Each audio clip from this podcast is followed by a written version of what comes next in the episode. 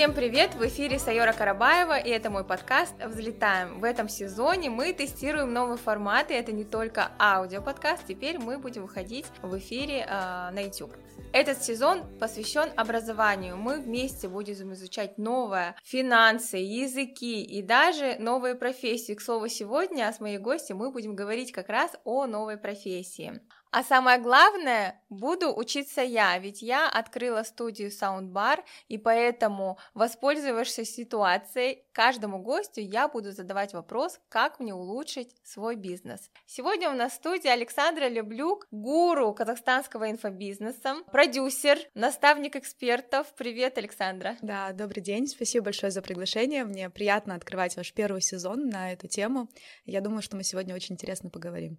Я бы хотела для начала развеять мифы про инфобизнес, потому что отношение к инфобизнесу, ну, такое двоякое. Как отличить инфо-цыган от настоящих экспертов? А, такой первый вопрос сразу самый каверзный, да? А, на самом деле я была по две стороны, да, то есть я сама традиционный предприниматель, я 10 лет занималась традиционным бизнесом, привозила товары Икея в Казахстан, и потом а, потихонечку, плавно стала переходить в инфобизнес. Примерно два года я занимаюсь инфобизнесом, и я могу сравнить традиционный бизнес и инфобизнес, то есть плюсы, минусы, различия. Честно скажу, как традиционный предприниматель, а, когда я пришла в инфобизнес, я такая поняла, вот у меня первая мысль была, почему мне никто не сказал, что можно, оказывается, по-другому зарабатывать деньги, что не нужно, как традиционщику, закупать товар, хранить его, париться с остатками, что ты можешь на самом деле продавать свою экспертность, и это тоже стоит денег. Но первое время, так как я была а, традиционщиком, у меня было ощущение, что я продаю воздух. Наверное, вот кто занимается традиционным бизнесом, меня сейчас поймут. То есть, когда ты привык трогать что-то твердое, получать деньги за что-то твердое, и тебе говорят, а проведи консультацию, ты проводишь, просто разговариваешь, даешь какие-то ценные советы, и тебя ощущение внутри, блин, а разве за это люди платят? Ну, то есть, это же, вот что я им дала, да, я же просто какие-то слова говорила, и люди готовы за это и для заплатить. тебя это еще кажется очень простые слова. Да, да, и я такая, ничего себе. Ну, потом я стала анализировать конкурентов, смотреть, что, оказывается, люди, у которых нету какого-то бэкграунда, да, нет какой-то твердой экспертности. А, как вот я их с инфо-цыган я сравниваю, ну, наверное, я сейчас грубо скажу, когда вот бывает учитель в школе, он никогда маркетингом не занимался, да, никогда свой бизнес не имел, и он пытается тебя научить этому маркетингу. И ты понимаешь, что вот то, что он дает в теории, и то, что происходит в практике, это абсолютно разные вещи. И вот инфо-цыгане для меня это те люди, которые сами не работали в поле, да, то есть у них нету каких-то навыков, нету каких-то твердых знаний, но при этом они очень красиво говорят, они очень харизматичные, как правило, и они так все это преподносят, что ты такой, вау, классно, но выходишь работать в поле и понимаешь, что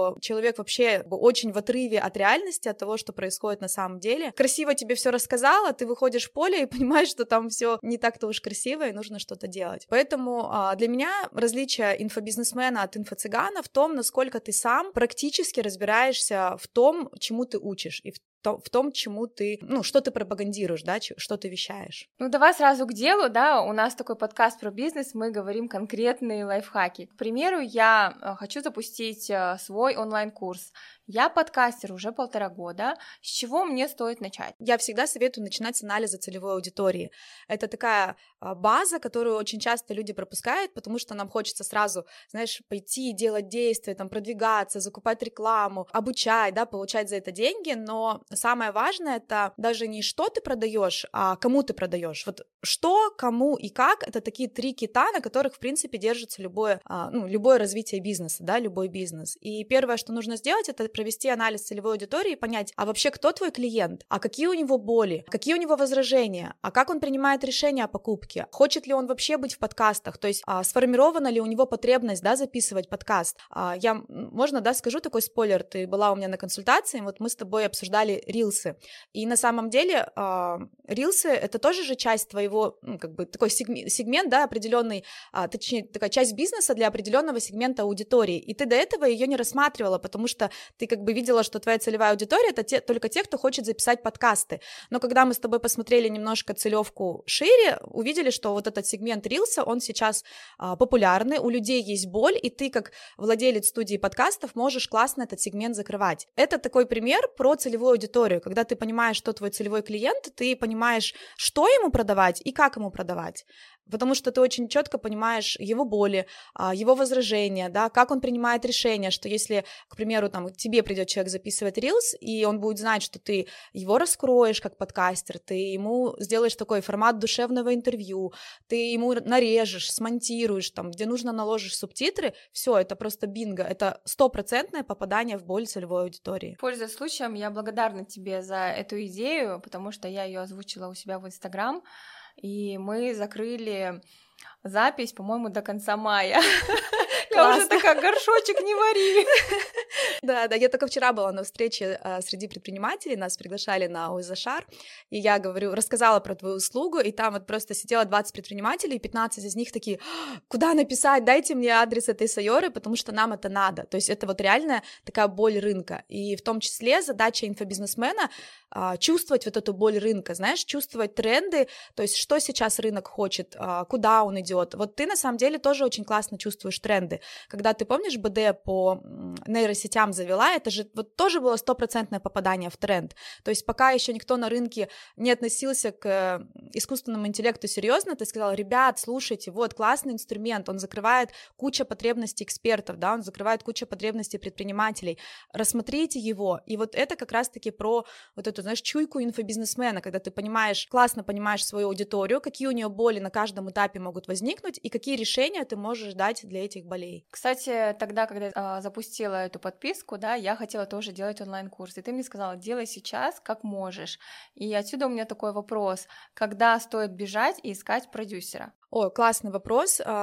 У меня, знаешь, вообще, вот я два года в инфобизнесе, я сама обучилась на продюсера, то есть я, ну, как человек, который побывал в этой шкуре, и могу сказать, что, первое, продюсеров хороших очень мало, а, потому что продюсер — это реально, ну, большая нагрузка, да, то есть кто такой продюсер? Это который приходит к эксперту и говорит, мы с тобой теперь партнеры, твоя задача давать экспертность, а моя задача все это упаковать, продвинуть и продать, то есть вы делите ответственность 50 на 50, эксперт делает вот свою, да, узкую зону экспертности, продюсер делает свою зону. Честно честно скажу, это такой труд, который реально каждый вынесет. То есть забрать на себя половину обязательств, причем таких обязательств, ну, мощных, да, это продвинуть, продать, провести анализ а, там, аудитории, конкурентов, собрать команду, если нужно, распределить каждому по задачам. И очень мало людей, кто эту задачу может вынести. Вот я, честно, не вынесла. Я сейчас такая первый раз, да, признаюсь в подкасте, что я год была продюсером полноценного цикла, и я просто пришла к своему эксперту и говорю, слушай, я больше так не могу, потому что, ну, это ты реально живешь жизнью эксперта, ты должен предугадывать, как он мыслит, какое у него настроение, а, захочет он сегодня выйти в сторис, а захочет ли он рассказать, да, у тебя идет запуск, и ты вот, ты за все отвечаешь, то есть ты переживаешь за все. Да, ты классно получаешь, ты делишь прибыль 50 на 50, а, при том, что у тебя нету, да, там своей экспертности, ты просто организовываешь процесс, но это очень трудно, и вот рынок сейчас испытывает такую боль, что нету классных продюсеров, и на самом деле это не, не всегда вина продюсера, просто не каждый может нести такую ношу, да, скажем так, такой объем обязательств. Поэтому я потом ушла в такую более узкую специализацию, архитектор инфопроектов, я стала забирать себе только часть а, воронки, то есть построение воронки, как, как запуститься, как сделать продуктовую линейку, чтобы каждый продукт логически шел от, от, от одного до другого, а как их продать, по каким каналам, по каким воронкам это будет продаваться, и цикл продажи тоже забираю. Все, все остальное я дала команде, то есть я сказала своему эксперту, сам собери проекта, сам собери дизайнера, сам собери тех спеца, вот я берусь только за узкий сектор. И после этого моя жизнь стала прекрасной. Но это если мы говорим о крупных экспертах. А если у меня, я начинающий эксперт, точнее, я эксперт уже в офлайне давно, но в онлайне я открыла свой инстаграм недавно, у меня малое количество подписчиков.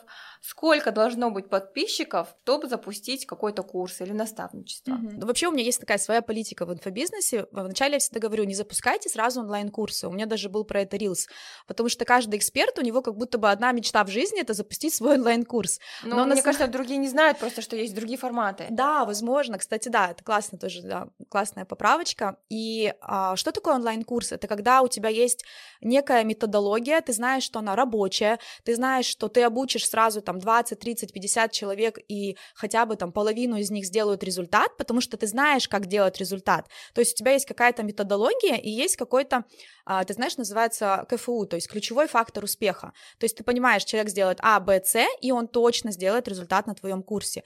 Но чтобы это понять на 30, там, 40, 50 людях, это нужно вначале понять в малой группе. Поэтому я всегда говорю, начинайте с какого-то более маленького формата наставничества, групповое наставничество, мастер-майнд. Когда вы поймете, какие конкретно ваши советы и действия дают результат, вы сможете это масштабировать и открывать уже большие онлайн-курсы. Вот, э, Сайор, по тебе скажу, ты же понимаешь, что в бизнесе всегда 20% усилий дают 80% успеха. Ну, то есть есть какие-то там 4, 5, 7 ключевых факторов, которые ты делаешь, и они дадут успех, а все остальное это, в принципе, такая, как это, мишура. Вот задача эксперта понять, а что в моей нише делает успех. То есть что, что вот, не знаю, там, да любой курс взять, даже курс по похудению. Вот какие, не знаю, там, 5 упражнений нужно делать, чтобы точно похудеть. Не 35, не 45, а какие 5 нужно сделать. И когда ты в наставничестве, да, в какой-то малой группе это тестируешь, понимаешь, ага, вот мои 5 упражнений, я их дам, и там любой человек похудеет. И ты идешь и запускаешь потом курс. То есть масштабируешь онлайн-курс уже потом, когда у тебя есть вот эта методология. А то, получается, человек не знает, что влияет на результат, и он тогда масштабирует не успех, а он масштабирует, скорее всего, неудачи. И вот тут вопрос, что ты хочешь масштабировать? То есть ты хочешь делать крутые курсы, которые точно бьют в цели успешно, либо ты хочешь просто тестировать и вот как наугад понимать что, что-то, что происходит. Ну, это, кстати, и начало такой продуктовой линейки, да, на которых да. ты специализируешься, начало выстраивания воронки. Потому что многие, ну вот, запускают отдельный онлайн-курс. У меня была такая проблема, у меня была отдельно БД по одной теме, подкасты по другой теме, и ты умело это все как бы связываешь. Но хорошо, когда я пришла к тебе уже с действующим продуктом, но может быть лучше прийти в самом начале, если я только запускаю продуктовую линейку, с чего стоит начать и с чего должна состоять правильная воронка? Да, классный тоже вопрос. А, у нас вот а, вообще ну, на СНГ есть такая особенность, почему-то мы любим запускать всего один продукт. Ну, то есть эксперта есть один продукт, и он его продает и постоянно просто ищет новых клиентов, новую аудиторию. А мы, а, ну, я конкретно, да, изучаю очень сильно американский рынок, потому что американцы от нас ушли в маркетинге, ну, лет на 5-7. Это, знаешь, есть такая шутка, один раз только в американскую воронку попадешь, и ты больше из нее никогда не выйдешь, потому что тебе просто будет постоянно что-то продавать и что-то делать. И у американцев есть такая классная фишка, что одному клиенту ты можешь продать продать, ну, от 5 до 10 раз. То есть мы продаем разово одному клиенту, то есть один курс продали, вот ты, например, БД продала, и ты даже не знаешь, как его дальше этим же клиентам, что еще дальше можно продать. То есть ты думаешь, я сейчас наберу либо новых на БД, либо вообще другой курс запущу и буду опять искать другую целевую аудиторию. А смысл продуктовой воронки — это когда мы клиента проводим по всем этапам, и он, в принципе, у нас от пяти раз может принести деньги на в кассу от пяти раз один клиент. И тогда наша задача просто этого одного клиента к себе привлечь, и дальше уже просто вот проводить его, да, по вот этим этапам покупки. И в целом это такая очень классическая продуктовая линейка, когда есть лид-магнит, то есть это какой-то условно-бесплатный продукт, когда мы заманиваем клиентов, да, говорим, вот получи там гайд бесплатно, либо подпишись на мою рассылку, а, ну, то есть, ну, чаще всего это гайды, лид-магниты, чек-листы, какие-то короткие полезные видео. А, у меня раньше, раньше, кстати, БД было бесплатное, это тоже был мой лид-магнит. И следующий шаг после лид-магнита это Tripwire, это такой условно-платный продукт. Я очень люблю а, на примере Victoria's Secrets рассказывать, то есть у Secrets Lead Magnet это вот эти их шоу, где они а, красивые выходят, и смотришь на этих моделей и думаешь, блин, я хочу быть как она, с такой же фигурой. Tripwire это у них а, наборы трусиков, а, ну, наверное, кто Victoria's Secrets покупал, знаешь, знаете, что у них есть вот это за 5 долларов купи там три набора трусиков, и ты такой, о, ничего себе, а, беру, заворачивайте мне сразу побольше. И точно так же и в инфобизнесе Tripwire это какой-то а, такой недорогой продукт, но цель его сказать, такой создать, знаешь, вау-эффект, типа, вау, за такую цену мне столько дали, ну вот как твой БД, да, вот Сайора свой БД, она просто, это у нее был реально трипайр, потому что она туда включила все, что, ну вот прям все, что можно, нужно по э, нейросетям, то есть она дала а, с превышением, и вот это трипфайр, и когда люди пробуют твой трипфайр и такие, вау, если она на условно недорогом продукте дала столько пользы, то что она мне даст на продукте там за 200, за 300 тысяч,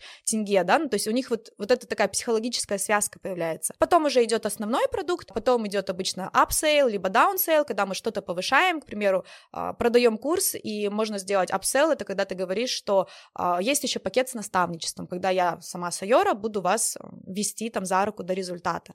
И есть тропинка возврата, тоже очень классно, американцы ей супер классно пользуются, это когда ты уже все купил, обратно человека возвращаешь свою продуктовую линейку, говоришь ему, к примеру, а теперь у меня есть клуб по нейросетям, где э, каждый месяц я даю вам какую-то полезную информацию, либо, а теперь у меня есть сообщество, где ты можешь находиться, и я буду тебе тоже какой-то контент давать. И вот задача грамотного инф- инфобизнесмена так простроить свою воронку, чтобы человек просто из продукта в продукт у тебя ходил. Вот у меня так, у меня клиенты, я не очень люблю называть их клиентами, это мои такие уже, как это, любимые клиенты, давай, наверное, так скажу, они у меня покупают повторно постоянно. Ну, то есть у меня 80% людей — это те, кто повторно из продукта в продукт за мной ходят. Просто потому, что я классно попадаю в их боли, и я продумала вот эту продуктовую линейку, что они могут покупать, потом что-то еще покупать, что-то еще покупать. То есть и как предприниматель, я могу так сказать, мне легче одного клиента привлечь и 5-6 раз ему продать, чем постоянно тратиться на новых клиентов. Сейчас еще очень много онлайн-курсов. Отдельно по Reels, второй по Instagram, по разным маленьким-маленьким сегментам.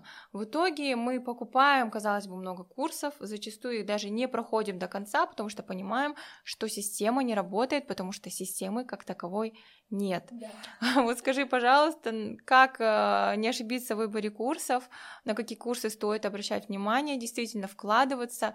И сейчас еще разбег у курсов тоже большой. Кто-то продает и за миллион, кто-то продает за 200 тысяч, а кто-то и за 50. Как понять, хороший ли курс, если он стоит мало денег? Классный вопрос. Я смеюсь с подругами, говорю, мне кажется, что сейчас меньше миллиона, как будто никто ничего не продает. Потому что когда уже анализируешь такие продукты, думаешь, что, что случилось с ценниками, когда мы так выросли? Ну, это, с другой стороны, классно, что цена растет и качество, соответственно, поднимается. Давай я так скажу несколько критериев, как я сама выбираю курсы. Наверное, это будет более правильно. Во-первых, я смотрю на спикера, то есть на то, насколько он сам практик. А, вот эта вот история, там, а, тренер, который не играет сам футбол или сапожник без сапог, это уже, мне кажется, такая заезженная история. Если человек сам не разбирается, к примеру, если у человека самого не упакован Инстаграм, ну, для меня, например, странно покупать у него курс по Инстаграму. То есть я понимаю, если ему на себя не хватает времени, то, скорее всего, он, ну, как-то неправильно распределяет процессы, либо он не очень хороший предприниматель, а, либо он просто не умеет, и он нашел вот как такую, знаешь, трендовую тему обучать Инстаграму, и просто в нее зашел, и этому, этому обучает, а сам некомпетентен. То есть я вот смотрю на то, сколько сам человек вообще в своей теме разбирается. Второе, на что я обращаю внимание, это социальные доказательства, кейсы, отзывы, вот многие этим пренебрегают, думают, ой, не буду показывать кейсы, не буду выкладывать отзывы, неудобно, но на самом деле социальное доказательство — это, наверное, одна из самых сильных штук, как мы принимаем решения. Вот, ну, даже задумайся, как, как ты сама покупаешь курсы, скорее всего, если ты видишь отзывы, особенно если это отзыв какого-то близкого человека, либо знакомого, то ты уже, как это, слепыми глазами идешь и покупаешь. То есть это нужно тоже все показывать. Если кейсов, отзывов нет, я, ну, стараюсь не брать. Ну, и следующее — это, а, у меня есть такая, знаешь, система, это когда ты вначале обучаешься широким профессиям, то есть к примеру, вот я совсем ничего не знаю об Инстаграме, и если я пойду на а, обучение Reels, либо на обучение, там, не знаю, как вести сторис, мне будет сложновато, потому что я не понимаю в целом, как работает там Инстаграм, как работает социальная сеть. То есть я вначале беру широко, а потом я уже набираю узкие навыки, то есть понимаю, ага, вот Reels я возьму курс по Reels, там сторис я возьму курс по сторис. То есть от широкого идем к узкому. Сразу смотрю, к примеру, если я понимаю, что я Reels не буду сама монтировать, зачем мне разбираться в этом? Мне проще нанять в команду, либо вот прийти к тебе, да, записаться Reels, э, записать Reels, э, чем изучать как, как, как это делать самой. У нас очень часто люди покупают просто потому, что все бегут, и я бегу. Ну, типа, модно Reels, и я тоже пойду э, Reels обучаться. Зачем? Ну, то есть, если ты это не будешь делать, не трать свое время. По сути, время — это самое ценное, что у нас есть в жизни. Ну, вот это как-то так, вот я подбираю курсы, то есть э, экспертность, кейсы, отзывы и то, насколько мне вообще этот курс нужен, буду ли я что-то в нем применять. А как ты сама пришла из традиционного бизнеса в инфобизнес? То есть я помню, это было достаточно быстро, резко. Скажу, что у Алексы была сеть Икея, ты резко все это продала и ушла в инфобизнес. Почему произошел такой поворот? Да, классный вопрос. На самом деле я не, а, не продавала ничего, то есть 10 лет я была а, в традиционном бизнесе, я его строила, я начинала с бюджета 200 тысяч тенге, чтобы ты понимала, вот мне а, супруг бывший дал 200 тысяч тенге, и я вначале детской одеждой начала заниматься, не пошло, смеюсь, говорю, каждая мамочка хочет открыть детский бизнес, когда рождает детей, это какая-то болезнь, но не пошло, вот эти постоянные остатки, горы размерных сеток, какие-то размеры уходят, какие-то не уходят, и я быстро перешла в, а, в Икею, посуда, мебель, текстиль, классно, то есть нету сезона, не стареет, нету остатков, очень как бы прикольная модель бизнеса. 10 лет строила, у меня было 5 магазинов, 3 в, 3 в Караганде, 2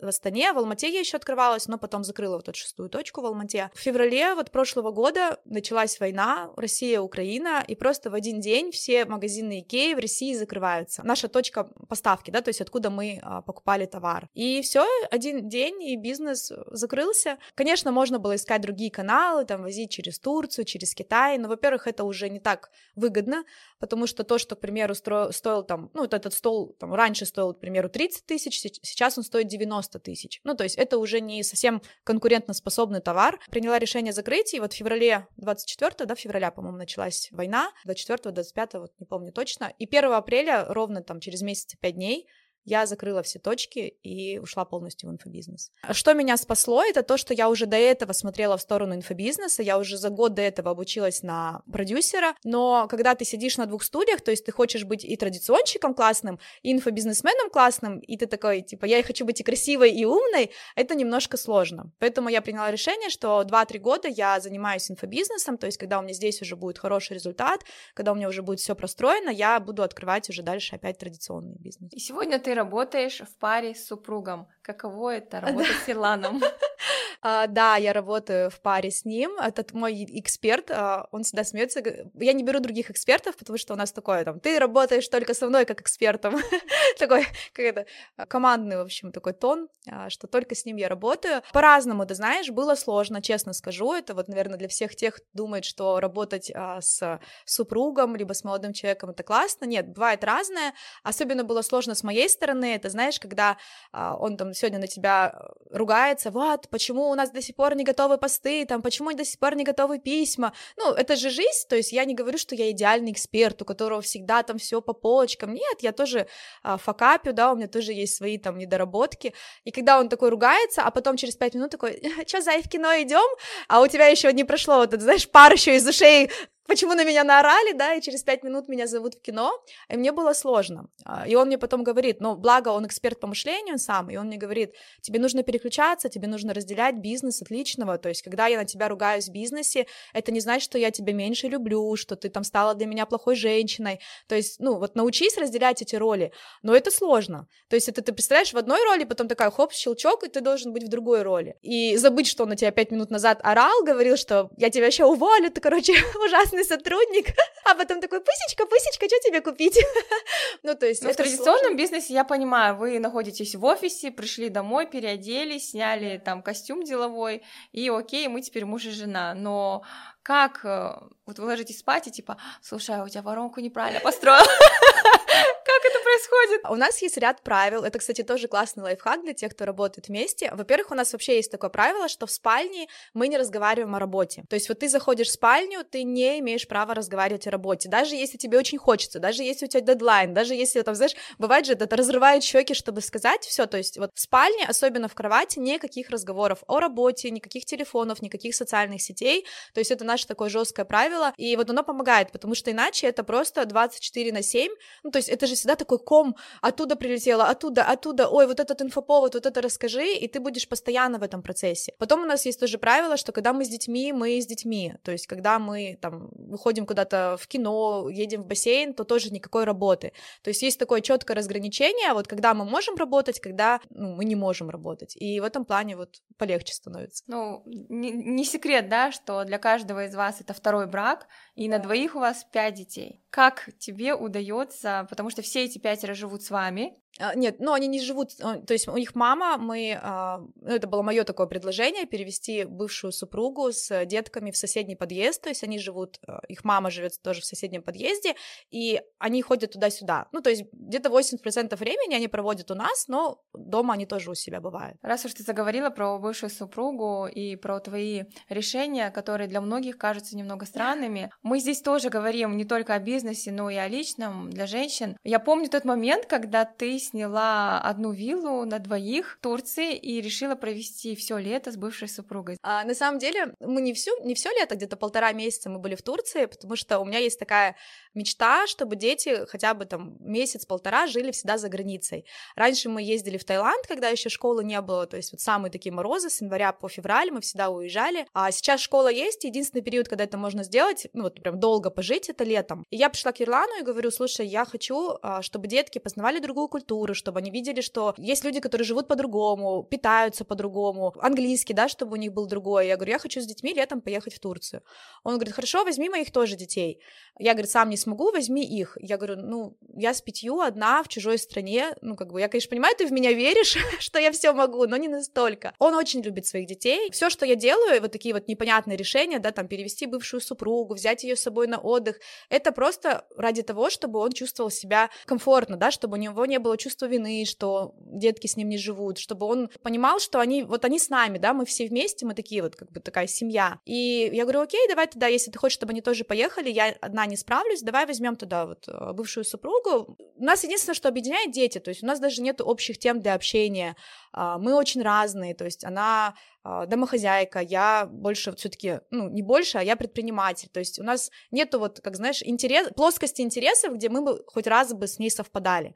То есть вообще ни одной плоскости, но у нас есть одна такая широкая плоскость — это дети, и то, что и я, и она, мы хотим, чтобы дети были, скажем так, менее травмированы от всех вот этих э, ситуаций с разводом, с расхождением, поэтому стараемся. Такая ситуация наверняка у многих наших зрителей и слушательниц — Скажи, работающая схема, потому что звучит как очень мотивирующая история. Тут важно понимать, что я сама работаю с психологом. То есть, если кажется со стороны, ой, это так классно, я пока жила на этой вилле в Турции, я с психологом три раза созванивалась, я уже думаю, может, я это, горячки, знаешь, дала, потому что чужой человек, да, живет с тобой в одном доме, а, все равно другие привычки, другие взгляды, это вот как, знаешь, как это, две женщины на кухне, но я ей сразу сказала, я на кухню не претендую, пожалуйста, кухня твоя, забирай, пользуйся. Когда эта ситуация классная, когда не у тебя нету каких-то, знаешь, психологических проблем, типа, ой, а вдруг он уйдет, а вдруг он поймет, что там надо было вернуться. Ну, сделаю такую ремарку, что он развелся до меня, до встречи со мной, то есть я там не уводила его, два года они уже были в разводе, там не было как бы причин, да, возвращаться, но все равно мне многие задают вопросы, ты не боишься, что они сойдутся?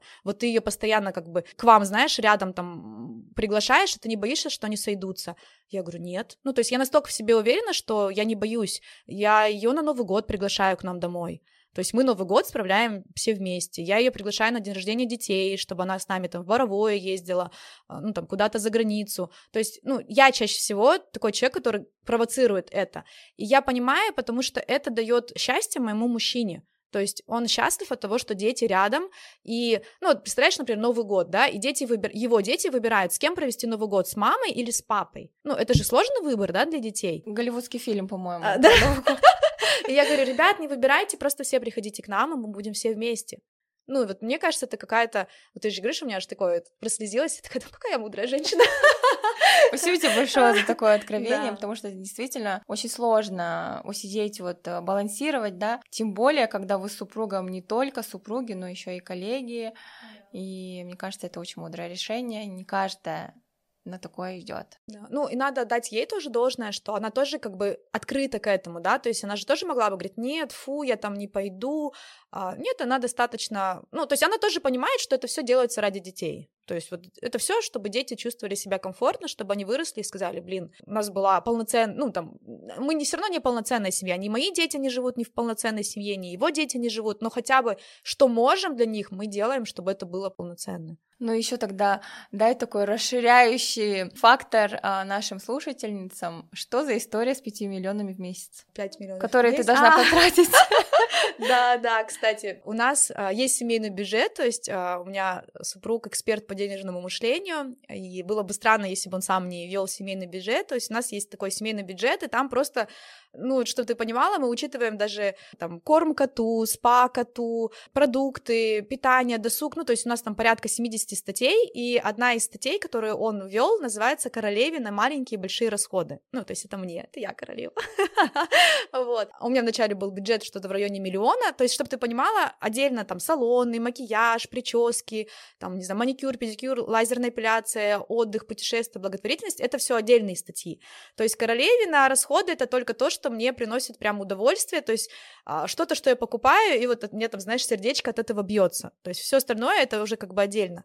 И раньше у меня был бюджет в миллион. А, Ерлан, как мужчина, который сам работает а, с мышлением, да, с денежной энергией, он всегда говорит, ты мой мотиватор. То есть я могу зарабатывать больше только когда ты больше тратишь, когда ты ставишь какие-то цели. Послушайте, воспользуйтесь. Да-да-да, перекиньте, э, женщины, перекиньте эту серию, да, этот отрывок своим мужчинам. То есть он говорит, ты меня мотивируешь. Ну, на самом деле так и есть, потому что мужчины во многом аскеты. То есть, знаешь, там машина, квартира, носки, там, кожаная куртка и, в принципе, все. То есть это наша задача как женщина расширять мужчины, говорить, слушай, там такая вилла в Дубае, вот как бы было классно каждое утро просыпаться, смотреть на море, там, слушай, а там поехали там в Нью-Йорк, да, ну, то есть это мы расширяем их на то, чтобы они зарабатывали больше и закрывали наши какие-то хотелки, наши мечты, ну, наши плюс детские. Вот, и у меня был бюджет миллион, и он говорит, слушай, а, я не расту из-за тебя, теперь у тебя бюджет 5 миллионов, ты должна 5 миллионов в месяц потратить чисто на себя, то есть чтобы я видела, что мне нужно еще больше зарабатывать, чтобы ты еще больше кайфовала и была счастливая. Но честно скажу, женщина, я не потратила. я не смогла, да. Это так странно. У меня есть мечты желания, да, я очень сильно хочу квартиру в Дубае, я а, хочу там новую Теслу, а, что я еще хочу? Я хочу там Картье усыпанный весь бриллиантами, но я не хочу тратить эти деньги просто из разряда, вот знаешь, надо купить и вот покупай. Что-то покупаешь, цель же этих денег, чтобы у меня это вот вызывало такие как бабочки в животе, и я не смогла найти, то есть я потратила, по-моему, тогда миллиона три всего лишь, и больше не смогла потратить. Ну, и он меня отругал, естественно. Вот, мы смеемся, я говорю, мы прям поругались, он на меня орал, я говорю, боже, а, наверное, люди со стороны не поймут эти проблемы, то есть скажут, что, что вообще за дебилизм, да, один орет, что на деньги не потратила, другая плачет, что на деньги не может потратить, что с ними не так? Богатые тоже плачут.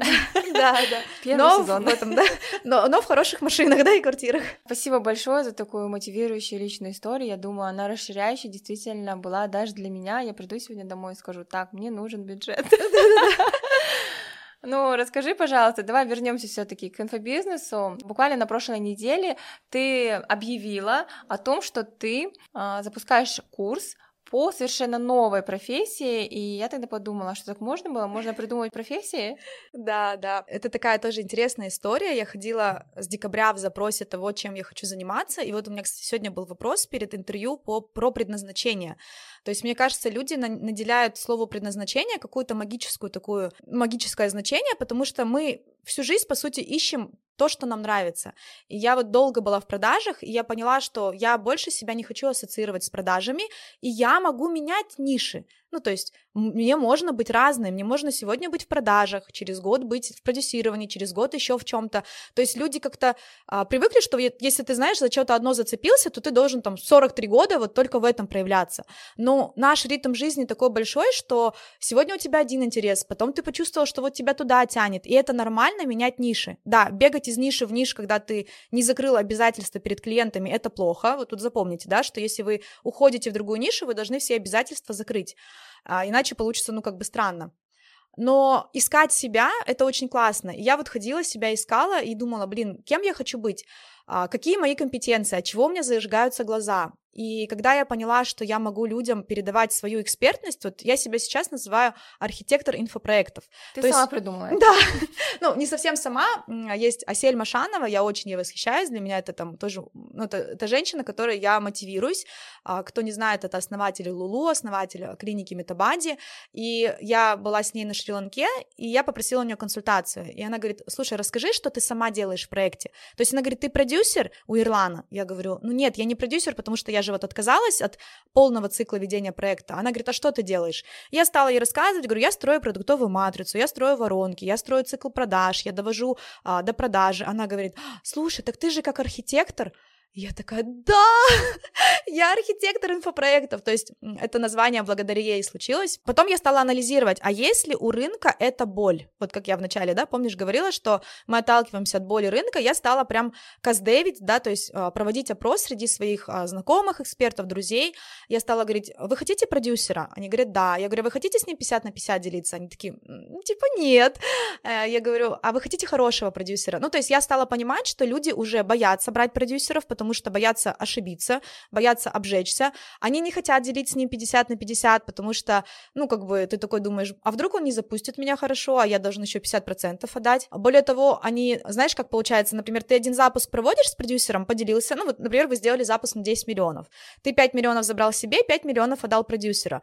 Какая будет твоя следующая мысль? Зачем мне второй запуск делать с продюсером? Правильно? Я сделаю сама. Я сделаю сама, конечно, и сэкономлю. Да, там, может быть, я не 5 возьму миллионов, а там по миллиону, там 2 миллиона отдам команде, но все равно я заработаю больше без продюсера. И я стала вот эти все боли у людей спрашивать, собирать, и поняла, что продюсирование, ну, по моему такому чутью, оно будет отходить на второй план. То есть люди уже не готовы делиться 50 на 50, люди не готовы делать постоянные запуски. Ну, кстати, и Афонина больше не проводит, да, свои курсы по продюсированию? Ну, вроде как она хотела делать запуск, но я думаю, она будет тоже тоже сейчас что-то, скорее всего, менять в концепте. Но как-то вот эта волна продюсеров ушла. Да, ты же сама, кстати, училась на продюсера. Да, я училась в двадцатом году, в 20-21. Да, да. Ну, ты тоже чувствуешь этот тренд, что уходит а, на спад? Однозначно. Мне кажется, он в Казахстане очень мимолетно прошел вообще, потому что как таковых настоящих продюсеров, продюсеры боялись брать на себя ответственность, но хотели да. просто зарабатывать, а эксперт понимал, что вроде бы весь продукт это я, Почему я должен кому-то отдавать прибыль? Ты права. Половину. Да, да.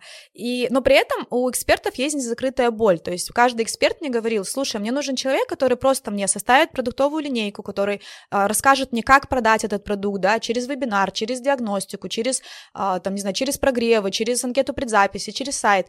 И простроить путь клиента. Вот это нужно каждому эксперту. Ну, то есть есть эксперты, которые сами это делают, как я, к примеру, то есть я сама себя запускаю. Но есть те, которые говорят, мы хотим просто а, быть быть экспертом, вот, а всю остальную вот эту работу сделайте, пожалуйста, за нас. Я поняла, что у людей есть, у экспертов есть эта боль, то есть им нужен какой-то человек, который закроет вот этот пул задач, но при, при этом это не будет продюсер. То есть я в проекте у Ирлана работаю на оклад плюс 10% от запуска. Кстати, я первый раз об этом говорю, никто не знает, сколько я зарабатываю, но при этом у меня выходит хороший процент, то есть от 5 до 10 миллионов тенге я зарабатываю просто за счет того, что я беру вот эту вот грань архитектора инфопроектов. И я понимаю, что, к примеру, вот давай мы даже сейчас с тобой поговорим, вот ты хочешь монетизировать свою экспертность.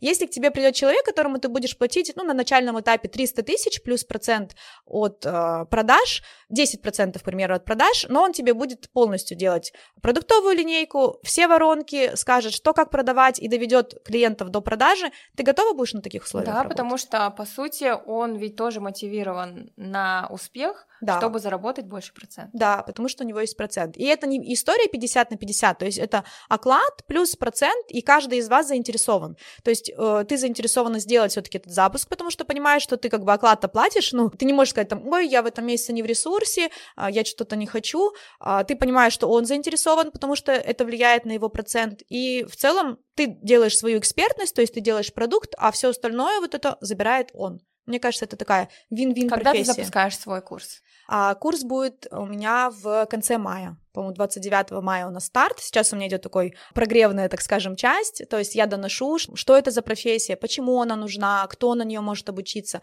Потому что можно обучиться на нее как на профессию, на этом зарабатывать, а можно обучиться просто как эксперту. Вот как мы раньше обучались на продюсеров, чтобы понимать, да, ты можешь, э, к примеру, я сама запускаюсь, я понимаю, что я могу сама себя запустить, я иду и обучаюсь на архитектора инфопроектов, чтобы понимать. И знаешь, я скажу, э, что я хочу, на чем я хочу сделать акцент. Я хочу в широкую профессию добавить очень грамотные узкие модули. То есть, к примеру, у меня будет модуль архитектор продающего вебинара. То есть я могу прийти к тебе и собрать тебе классный вебинар, который будет конвертить, и ты просто его записываешь, ставишь на автовеб и зарабатываешь. Потом я хочу сделать там архитектор диагностики. Это когда человек будет за тебя проводить диагностику на высокие чеки, а ты уже будешь закрывать обязательства. Потом я хочу сделать там архитектор прогревов. Это когда человек будет за тебя писать прогревы, просто будет давать тебе, скажем так, план прогревов, ты выкладываешь и делаешь. То есть в рамках широкой профессии профессии, обучить еще узким специальностям, и человек тогда может выбирать, он хочет быть просто архитектором или он хочет просто специализироваться на вебинарах и на этом зарабатывать, и стать, например, в Казахстане самым лучшим по продающим вебинарам, потому что у нас нет таких людей, или там самым лучшим диагностом, к нему будет очередь, ты хочешь продавать, к примеру, наставничество за 2 миллиона, я буду твоим диагностом, проводить тебе диагностики и говорить, вот, Сайор, у тебя уже 5 клиентов за 2 миллиона, пожалуйста, закрывай свои ну, У тебя достаточно большой пул а, партнеров, то есть а, своих первых учеников ты готова трудоустроить? Да, да, готова, и я вижу, что на рынке есть эта боль, я уже это проказдевила, то есть я уже даже в сторис спросила, кто готов забрать моих учеников, и там человек 15 мне уже написали, что готовы, но это я так просто, знаешь, как это вброс идеи сделала, даже еще не прогревала. Да, я буду трудоустраивать, и мне Ирлан говорит, а он уже мне такой говорит, ты столкнешься с одной очень большой болью, я говорю, какой? Он говорит, ты будешь переживать, что ты несешь ответственность за тех, кого ты устроишь другим, это такая боль профессии, и это, наверное, такая боль моей, знаешь, ответственности, потому что я реально, ну, если я что-то рекомендую, мне надо, чтобы это было прям четко. Какими качествами должен обладать архитектор, кем я должна быть, маркетологом, какой у меня должен быть бэкграунд, чтобы точно успешным стать в своей профессии? Классный вопрос. А, слушай, у меня а, вторая боль, которую Ирлан мне сказал, с которой ты столкнешься, это то, что человек может быть не творческим, потому что все-таки любой запуск, ну для меня вообще запуск это чист, поток чистого творчества, то есть когда ты что-то придумываешь, да, когда ты что-то генеришь, когда ты говоришь, блин, а вот здесь давайте сделаем вот так, и он говорит, ты в это упрешься, это будет твоя боль, что придет человек, который, к примеру, говорит, я не творческий, вот я, например, там технарь, да, да, но, но я хочу, да, освоить профессию, я думаю, как закрыть эту боль, как закрыть эту боль? И я нашла решение его бади, мы придумали, это тоже такой спойлер, мы придумали, что у него на курсе будет бади искусственный интеллект. Мы сейчас пишем программу для искусственного интеллекта, который будет закрывать вот эту потребность в творчестве. Когда ты говоришь там чату GPT, да, дай мне идеи, как мне лучше этот продукт продать, напиши мне а, классное продающее письмо, напиши мне а, классный пост, сделай для меня вовлекающий рилс. То есть вот этот блок творчества может закрывать искусственный интеллект. Он дает очень классные идеи. Ну, я сразу говорю, я не про легкие деньги, я не про то, что что ты обучился, тебе завтра на голову 2 миллиона упало. Нет, как любая профессия, это определенный труд, это определенно такие шаги, а, но то, что я обучу качественно, за это я точно ручаюсь. Спасибо большое. Сегодня мы взлетали вместе с Александрой Левлюк, гуру казахстанского инфобизнеса. Сегодня мы развеивали миф о том, кто такие эксперты и инфо-цыгане. Но самое главное, мы сегодня узнали, что появилась новая профессия – архитектор инфопроект. Спасибо большое, Александра. Да, спасибо. Подписывайтесь, не забывайте оставлять свои комментарии. И теперь смотрите нас на YouTube.